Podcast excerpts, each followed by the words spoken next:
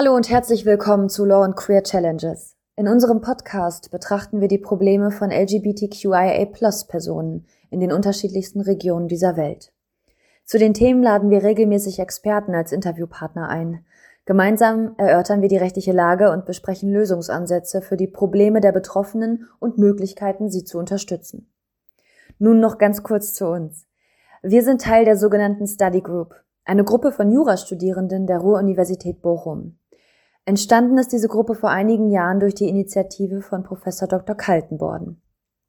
Seitdem erarbeitet und präsentiert die Study Group insbesondere völkerrechtliche Themen, organisiert dazu Podiumsdiskussionen oder lädt verschiedene Redner ein.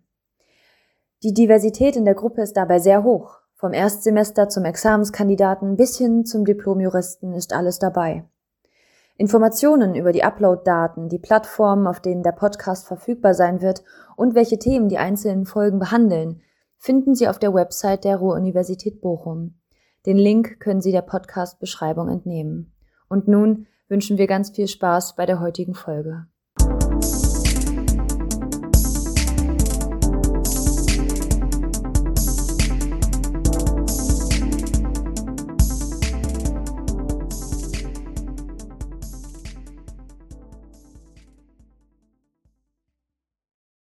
Hallo und herzlich willkommen zu einer neuen Folge von Law and Queer Challenges, dem Podcast der äh, Study Group Law and Global Challenges der Ruhr-Universität. Neben mir sitzt die liebe Luzi. Ich bin die Theresa und unser heutiges Thema ist ähm, die LGBTQI Plus Community und die Challenges im deutschen Asylverfahren, also ja, die Problematiken der ähm, Geflohenen aus der LGBTQIA Plus Community. Und unser heutiger Gast ist der liebe Patrick Dörr aus dem Lesben- und Schwulenverband Deutschland. Ähm, ja, erstmal herzlich willkommen, Patrick. Vielen Dank, dass du heute unser Gast bist und dir die Zeit genommen hast.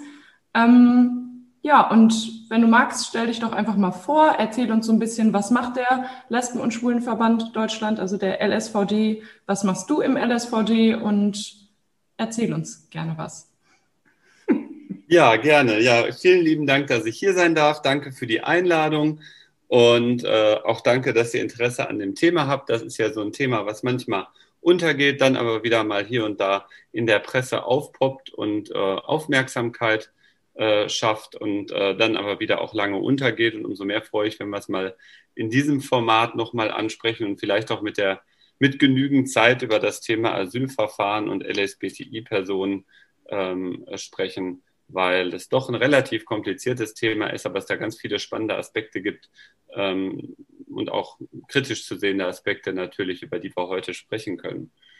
Ja, ähm, genau, ich sage immer LSBTI, weil es quasi so im Recht verankert ist. Man kann auch andere Abkürzungen benutzen, aber ich hoffe, das ist okay. Ich habe mich irgendwann dran gewöhnt, jetzt LSBTI zu sagen.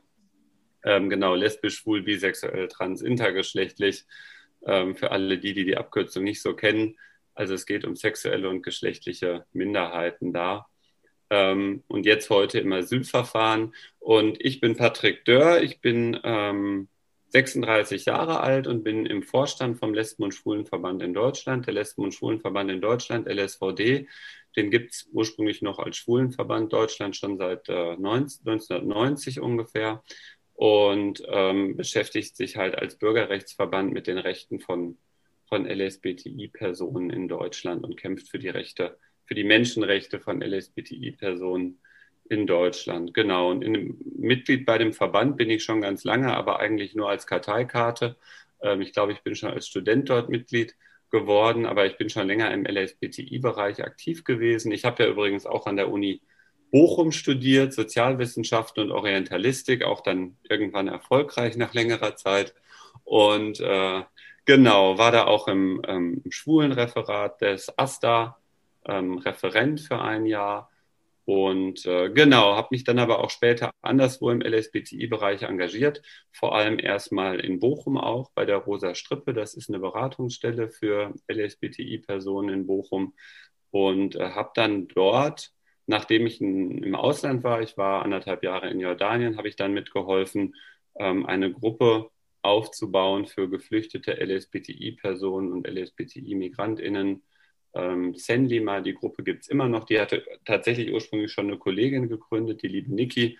Aber ähm, ich bin dann recht früh da auch dazu gestoßen und habe mitgeholfen, die Gruppe aufzubauen. Und eigentlich ist so mein Einstieg in das Thema gekommen. Ich habe genau immer diese bei diesen wöchentlichen Gruppentreffen war ich mit dabei, habe dann auch versucht, die Geflüchteten zu beraten, auch nach bestem Wissen und Gewissen in asylrechtlichen Fragen, denn ich bin kein Jurist, aber ähm, irgendwie hat man sich ja dann doch reingefuchst mit der Zeit in das Thema.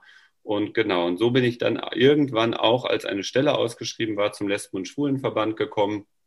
Der hatte nämlich ähm, da frisch äh, ähm, Gelder bekommen vom Bundeskanzleramt beziehungsweise von der Integrationsbeauftragten der Bundesregierung, ein bundesweites Projekt ähm, äh, aus dem Wasser zu heben, und zwar ein äh, Projekt, was bundesweit LSBTI-Geflüchtete unterstützen soll, aber halt auch Organisationen, die mit diesen Geflüchteten arbeiten im ganzen Bundesgebiet. Genau, das habe ich gemacht und da habe ich dann irgendwann bin ich als hauptamtlicher Mitarbeiter ausgestiegen äh, und bin dann äh, danach in den Vorstand des LSVD gegangen und kümmere mich da aber weiter um dieselben Themen. Also ähm, dann aber eher sozusagen die, ich nenne es jetzt mal Lobbyseite, das klingt immer böse, man kann es jetzt auch ähm, Bürgerrechtsarbeit nennen.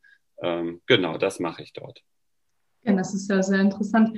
Ähm, du hast ja auch in dem äh, Queer Refugees Projekt vom LSVD mitgearbeitet, ähm, was ja auch ein Projekt vom LSVD ist, was sich halt mit den Rechten von LSBTI oder LGBTQIA plus Geflüchteten im Asylprozess befasst. Und ähm, wenn wir uns jetzt mit dem Asylprozess in Deutschland auseinandersetzen, kann man den so in so grobe ja, Kategorien einteilen, also Einreise, Anhörung vor dem Bundesamt für Flüchtlinge und Migration, also dem BAM und der Entscheidung. Geht das so einfach oder gibt es da mehrere na, es gibt ja manchmal den Standardverlauf und dann gibt es auch noch ein bisschen kompliziertere Verläufe, wie so ein Asylverfahren ablaufen kann. Aber naja, der Standardverlauf ist tatsächlich ja, dass eine Person, äh, um einen Asylantrag zu stellen, ja, die muss ja erstmal in Deutschland sein. Das ist, glaube ich, ganz wichtig festzuhalten. Personen außerhalb des Bundesgebiets können keinen Asylantrag stellen, ähm, sondern die müssen hier sein. Ähm, und äh, das heißt, die müssen erstmal auf irgendeinem Weg eingereist sein. Da gibt es natürlich unterschiedliche Wege.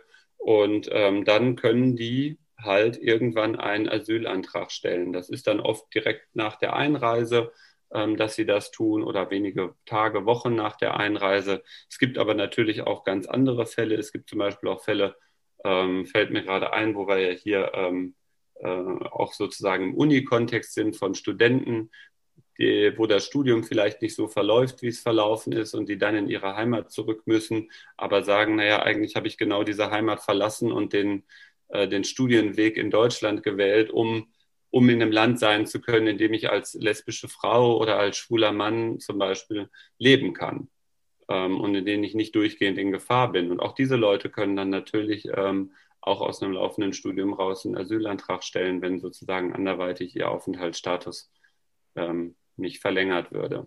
Also es gibt da ganz unterschiedliche Wege und genau, dann wird halt der Asylantrag gestellt. Hm, wenn man das jetzt, was weiß ich, wenn man das in Gelsenkirchen machen würde, würde man trotzdem nach Bochum gehen müssen, denn ähm, für ganz Nordrhein-Westfalen findet die ähm, findet sozusagen der erste Schritt immer in Bochum statt, in der Lehr, in der Landeserstaufnahmeeinrichtung am Gersteinring, also in der Nähe vom Stadion äh, da in der Ecke. Ihr kennt es ja vielleicht. Und ähm, dort wird dann die Erstverteilung stattfinden. Dort wird die Registrierung stattfinden, aber dort wird dann auch entschieden, in welche ähm, Erstaufnahmeeinrichtung EAE e heißen, die in Nordrhein-Westfalen dann ähm, die Geflüchteten für die ersten Wochen kommen. Und in dieser EAE e findet in Nordrhein-Westfalen, ich sage jetzt immer Nordrhein-Westfalen, in anderen Ländern läuft es anders, aber ähnlich, findet dann auch ähm, die Erstinformationen statt. Und dort findet aber auch die, finden auch in der Regel die Anhörungen statt. Und in diesen Anhörungen, da gibt es meistens so zwei Anhörungen. Die erste Anhörung, da geht es vor allem auch um den ähm, Einreiseweg. Wie ist die Person nach Deutschland gekommen? Hat die Person in äh, Deutschland oder in anderen EU-Ländern familiäre Bezüge, die begründen würden, warum sie dahin gehen müsste? ähm, wie sieht es aus mit, ähm, mit dem Einreiseweg, aber auch mit Pässen sozusagen, wenn die Person mit einem Visum gekommen ist, über wel, wer hat dieses Visum ausgestellt, welches Land. Da geht es also ganz viel um die Frage, welches Land dann nachher, also welches ähm, Land in Europa nachher zuständig für den Asylantrag ist. Ähm, und erst in der zweiten Anhörung später geht es dann darum, ähm, die Fluchtgründe vorzutragen und uns ermitteln, ob diese Person einen Schutzstatus kriegt. Vielleicht das nochmal kurz. Ich sage jetzt immer Asylantrag, das heißt auch im Kurzsprech so, aber ähm, es gibt unterschiedliche Schutzstatus, die jemand bekommen kann. Und Asyl ist sozusagen, wenn man so will, der höchstwertige. Ähm, der wird aber kaum noch vergeben. Das hat was mit dem Asylkompromiss seinerzeit zu tun. Das heißt, Asyl bekommen nur noch die wenigsten Personen, weil nur die wenigsten Personen direkt nach Deutschland eingereist sind über einen Flug. Direktflug zum Beispiel, sondern über andere Länder gekommen sind. Und dann steht ähm, für die meisten Personen entweder der Flüchtlings, die Flüchtlingseigenschaft im Raum oder der subsidiäre Schutz.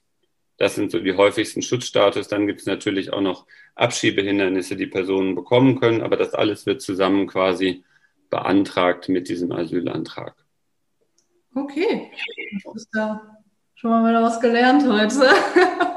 Ähm, aber wenn wir jetzt nochmal auf die Anhörung zurückkommen, dann gibt es ja nach ähm, Artikel 15 Absatz 3 der äh, Asylverfahrensrichtlinie, die ja im europarechtlichen Kontext so ein bisschen ähm, ja, die, ähm, die verbindlichen Abläufe für die Mitgliedstaaten festlegt, was ja dann auch im Asylgesetz in Deutschland umgesetzt wurde, die Verpflichtung des BAMF da für den oder die Asylsuchende ähm, eine Vertrauenssituation herzustellen. Und wenn wir uns jetzt gerade darauf beziehen, dass der äh, Fluchtgrund Verfolgung wegen äh, sexueller Orientierung oder geschlechtlicher Identität ist, inwieweit ist es da überhaupt möglich, von einem Amt, von einem deutschen Amt, eine Vertrauenssituation herzustellen, die es den Geflüchteten auch ermöglicht, darüber offen zu reden?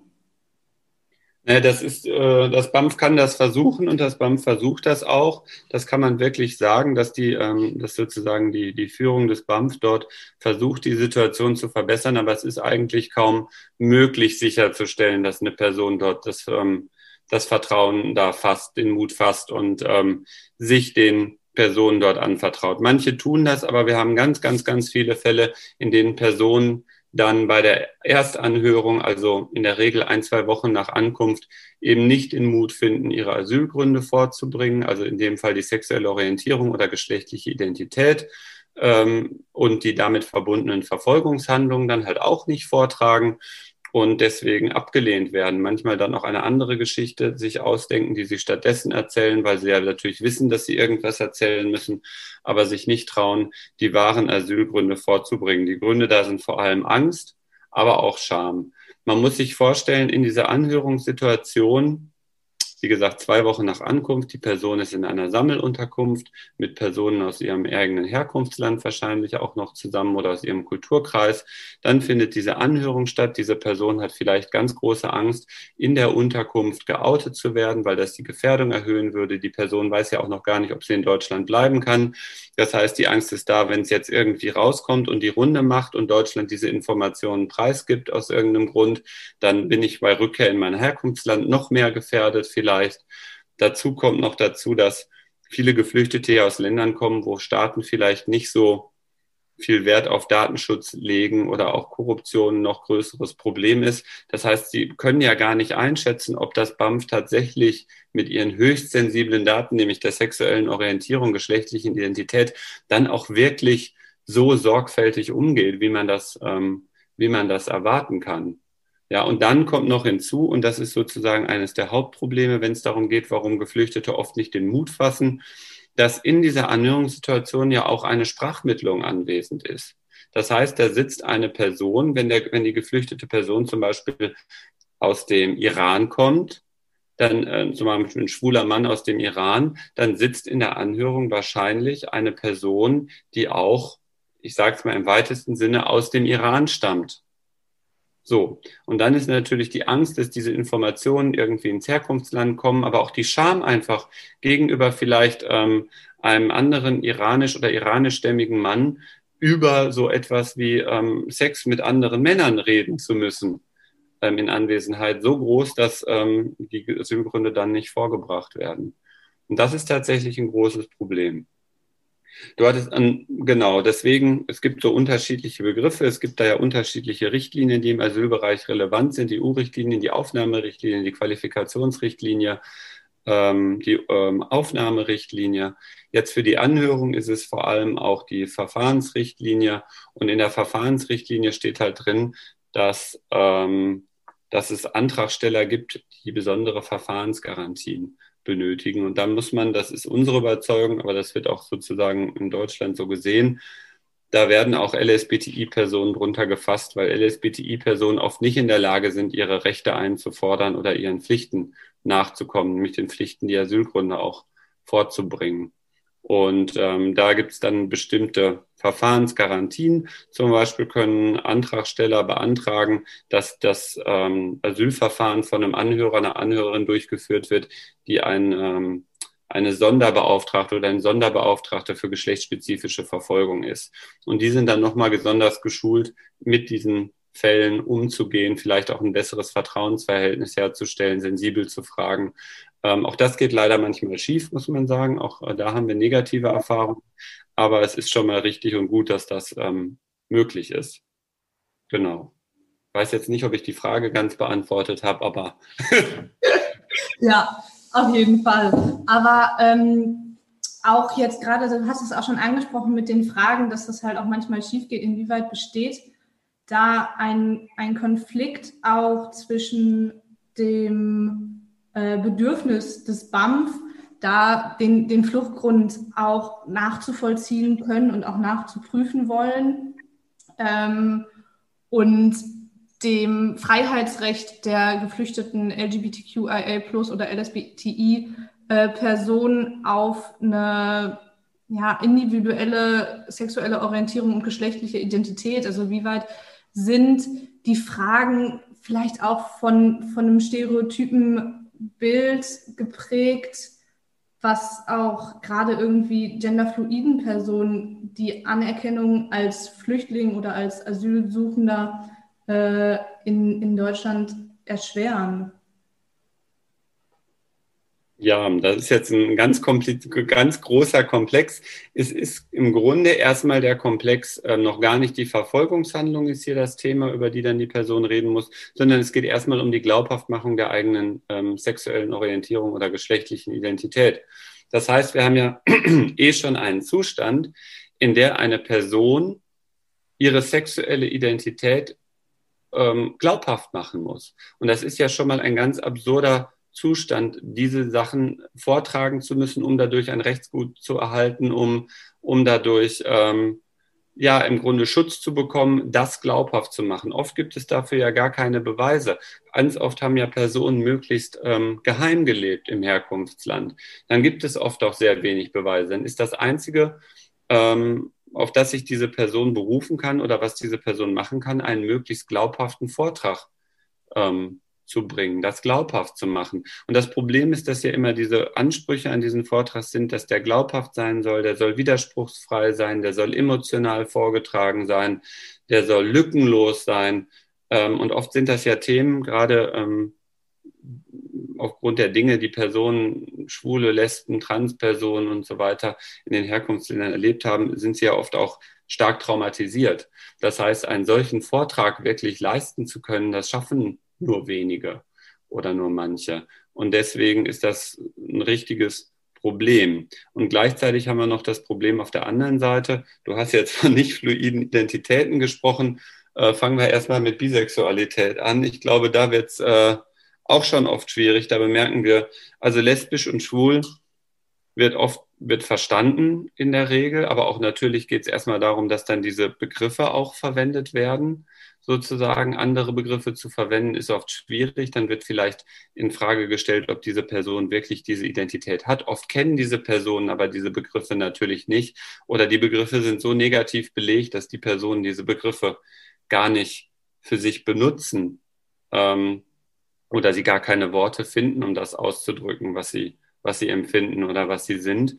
Ähm, und dann ähm, haben wir noch bei Bisexualität oft das Problem, dass sozusagen ähm, bei Bisexuellen die Vorstellung da ist, naja, sie könnten ja ihre, ich sag's mal platt gesprochen, ihre eine Hälfte der Sexualität ausklammern und äh, die andere leben. Und das ähm, wäre dann ein gangbarer Weg. Und aber wie du sagtest, sobald es dann in den Bereich nicht binär fluide Identitäten gibt, ähm, geht ähm, genderqueer, dann wird es tatsächlich sehr, sehr schwierig, überhaupt zu erklären, ähm, den Anhörenden, was denn hier der Zustand ist. Und das Problem ist, dass dann die, ähm, und das ist dann der zweite Schritt, dass ja oft dann nicht-binäre Personen oder auch Transpersonen oder auch genderqueere Personen eigentlich Verfolgung erleben auf zumindest staatliche Verfolgung aufgrund homophober Gesetzgebung, also aufgrund von Gesetzgebung, die gegen Lesben und Schwule gerichtet ist. Und ähm, das dann zu erklären, dass natürlich eine Transperson auch Opfer von schwulenfeindlicher Gesetzgebung sein kann, das ist manchmal schwierig. Und grundsätzlich ist aber überhaupt das Problem, dass eine Person da ihre Identität glaubhaft machen muss. Und eigentlich müsste man ja, das ist ja auch heute in der Gesellschaft so zum Glück der Standard. Erstmal, wenn eine Person sagt, ich bin bisexuell zum Beispiel, dann wird das akzeptiert und hingenommen. Und dort ist das nicht der Fall. Dort wird das von Anfang an sozusagen mit einem Fragezeichen versehen und äh, die Person muss das glaubhaft machen. Und dann ist natürlich die Frage, welche Kriterien legen denn die AnhörerInnen da an, ähm, wenn es um diese Glaubhaftmachung geht. Und natürlich spielen da das haben auch letztlich nochmal Untersuchungen erzähl, ähm, dargelegt, spielen da stereotype Vorstellungen eine ganz große Rolle. Welches Bild habe ich von einer Lesbe oder welches Bild habe ich von einem Schwulen? Das spielt eine ganz große Rolle. Und wenn die Person nicht in meine Erfahrungswelt vom schwulen oder lesbischen Leben passt, dann, ähm, dann bin ich vielleicht auch geneigt, die äh, Orientierung, die Identität nicht zu glauben. Und das ist, genau, das ist das Problem. Und ähm, ich glaube, stereotype Vorstellungen haben wir alle, die habe ich auch und von denen kann man sich leider nicht ganz frei machen. Was es vielleicht gibt, ist, es gibt äh, ähm, EOGH-Urteile. Überhaupt muss man sagen, dass im Asylrecht ganz viel durch EOGH-Urteile ähm, geklärt wurde in diesem Bereich, in dem Bereich LSBTI, die auch einschränken, welche Fragen gestellt werden dürfen. Zum Beispiel dürfen AnhörerInnen keine Fragen zu sexuellen Praktiken stellen. Ähm, natürlich wurden diese Urteile gefasst, weil es vorher äh, Usus war. Nein, die dürfen nicht gestellt werden. Auch gibt ganz viele Geflüchtete, die sozusagen Film, Videos oder, oder Fotos anbieten möchten mit sexuellem Inhalt, um zu beweisen, dass sie schwul oder lesbisch sind. Ähm, die dürfen äh, weder angefordert noch angenommen werden.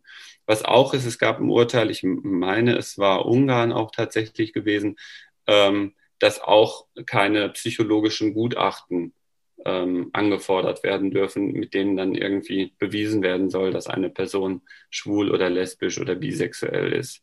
Ähm, das darf auch nicht passieren. Das heißt, ganz viel ist tatsächlich über EU, EOGH-Rechtsprechung erfolgt. Ja. Inwieweit wird jetzt, wenn, ähm, wenn die geflüchtete Person angehört wird, ähm, und quasi nur durch eigene Aussagen, die die eigene äh, sexuelle Orientierung oder geschlechtliche Identität ähm, darlegen kann. Inwieweit wird das vielleicht auch dann ja, in so einen Zweifelsmoment gezogen, wenn man das selber darlegen muss und aber nicht irgendwie offen gelebt hat im Heimatland? Ja, natürlich. Das wird von Anfang an äh, das wird von Anfang an dann irgendwie angezweifelt sozusagen. Es ist eine Situation, in der quasi eine Person reingeht und der Anhörer, die Anhörerin hat von vornherein noch nicht entschieden, sitzt da tatsächlich vielleicht ein schwuler Mann vor mir oder nicht. Und deswegen ähm, wird das von Anfang an angezweifelt. Und besonders groß ist natürlich das Problem, wenn Personen im Herkunftsland nicht offen gelebt haben. Dann haben sie nämlich auch oft nicht gelernt, darüber zu sprechen, haben keine Erfahrung mit Dritten darüber zu sprechen und dann ist es besonders schwierig. Und besonders wichtig ist es deswegen auch für die ähm, geflüchteten Personen früh Anbindung an Beratungsstrukturen zu haben, um das Vertrauen in die staatlichen Strukturen zu fassen, ähm, aber auch um das Sprechen über diese Erfahrungen, überhaupt über ihre Identität zu üben, zu lernen. Ja, auf jeden Fall, ja. Ähm, und ich hätte dann vielleicht noch eine Frage, und zwar gibt es irgendwelche rechtlichen Reformen oder Veränderungen in unserem Rechtssystem, die du dir wünschst, um die Situation in der, in diesem ganzen komplexen Konstrukt noch zu optimieren?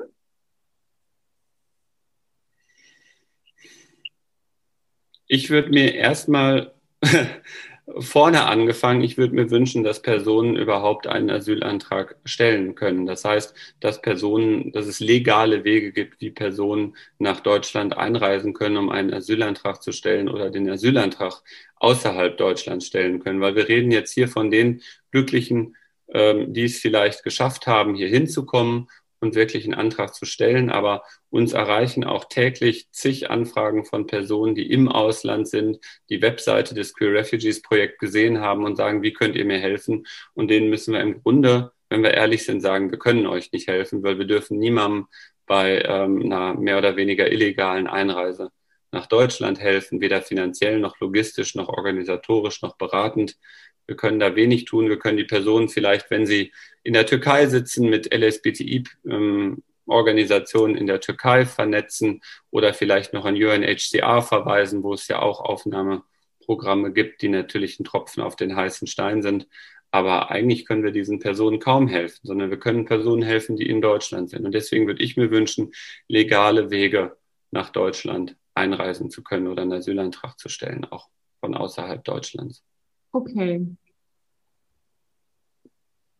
Ähm, ja, und dann nochmal so als, als Appell an alle, die sich das jetzt anhören, was können wir machen, um uns nicht nur für, für Geflüchtete, sondern generell für die komplette LGBTQIA Plus Community im Alltag stark zu machen? Ich denke, das Wichtigste ist tatsächlich ähm, Solidarität zeigen. Und Solidarität zeigen heißt für mich, das so im alltäglichen Gespräch auch zu tun. Also wir merken immer wieder, da gab es jetzt ja auch letztlich einige Diskussionen, jetzt ganz weg vom Asylbereich, ähm, wo es darum geht, ihr habt es vielleicht mitbekommen, innerhalb der SPD, den Linken, den Grünen, ähm, wo es jetzt auch Personen gab, Spitzenpolitiker, ehemalige Spitzenpolitiker, die gesagt haben, naja, das geht jetzt alles zu weit, es gibt wichtigere Themen, ähm, womit Sie sicherlich recht haben. Es gibt in Deutschland noch drängendere Themen vielleicht als, als, als dieses. Aber es gibt halt auch einfach wichtige Reformen, die in diesem Bereich noch anstehen. Das Transsexuellengesetz muss überarbeitet werden. Das Abstammungsrecht ist noch diskriminierend. Im Asylbereich gibt es massive Probleme. Das heißt, es gibt einfach noch sehr, sehr gute Gründe für einige Dinge zu kämpfen und einige Dinge liegen im Argen. Homophobie, Transphobie sind weiterhin ganz massiv.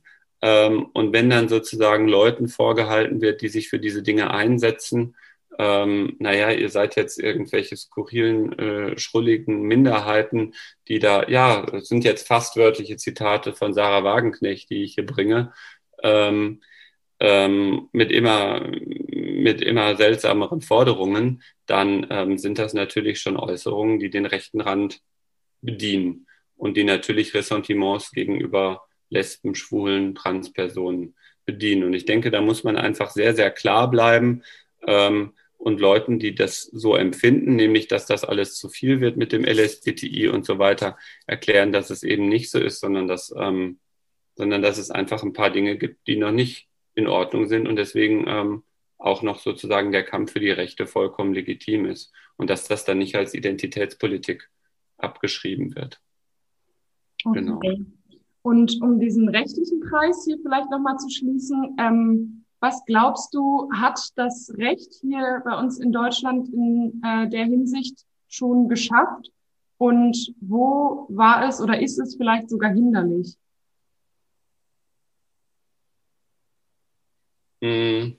Das Recht hinderlich, das könnte man höchstens äh, historisch mal betrachten. Also wer mal Lust hat, sich anzuschauen, wie das Bundesverfassungsgericht äh, vor Jahrzehnten mal zum Paragraphen 175, der ja einvernehmliche Handlungen unter, ähm, unter schwulen Männern unter Strafe stellt oder unter Männern, ähm, da hat das Bundesverfassungsgericht noch diesen Paragraphen für vollkommen in Ordnung befunden. Also Recht ist nicht immer auf der richtigen Seite.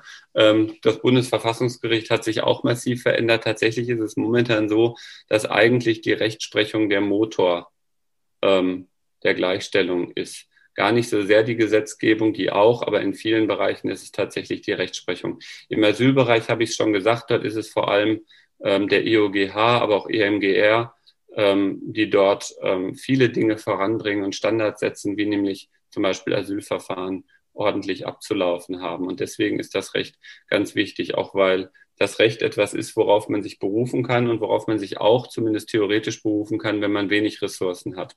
Und deswegen ist es einerseits wichtig, dass es das Recht gibt und andererseits ist es aber meiner Meinung nach genauso wichtig, dafür zu sorgen, dass Leute Zugang zu ihren Rechten haben und zwar gerade die Leute, die ähm, die wenigsten Ressourcen haben. Und dazu gehören natürlich auch Geflüchtete ähm, und damit auch LSBTI-Geflüchtete natürlich.